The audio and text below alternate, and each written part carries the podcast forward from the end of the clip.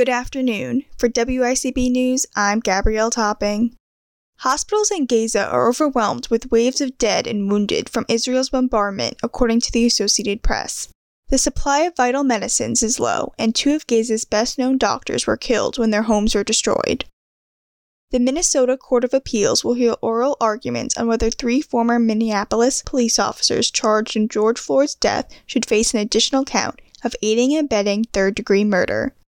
The three former police officers are scheduled to face trial next March on charges of aiding and abetting second degree murder and manslaughter. Prosecutors want to add a third charge after appeals court ruling in February. The three judge panel will have 90 days to make a ruling.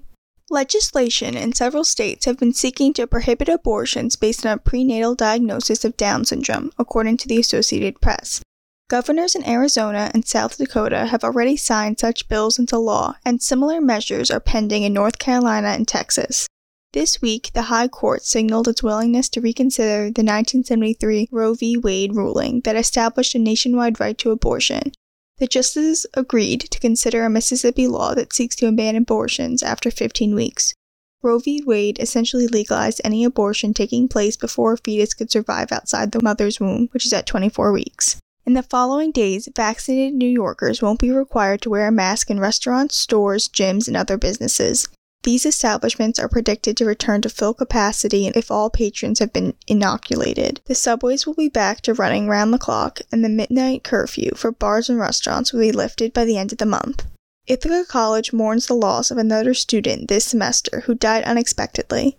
Sophomore Thomas Fine was an architectural studies major in the School of Humanities and Sciences, as well as a pole vaulter on the men's track and field team. In Tompkins County, there are currently 16 new positive cases of COVID 19 and 50 active cases. For more local news and community stories, tune into Ithaca Now this Sunday night at 7. Subscribe to the show on podcast apps and hear more on wicb.org/news. Now taking a look at your York weather. Today, partly sunny with highs in the high 80s. Tonight, mostly cloudy with lows in the low 60s.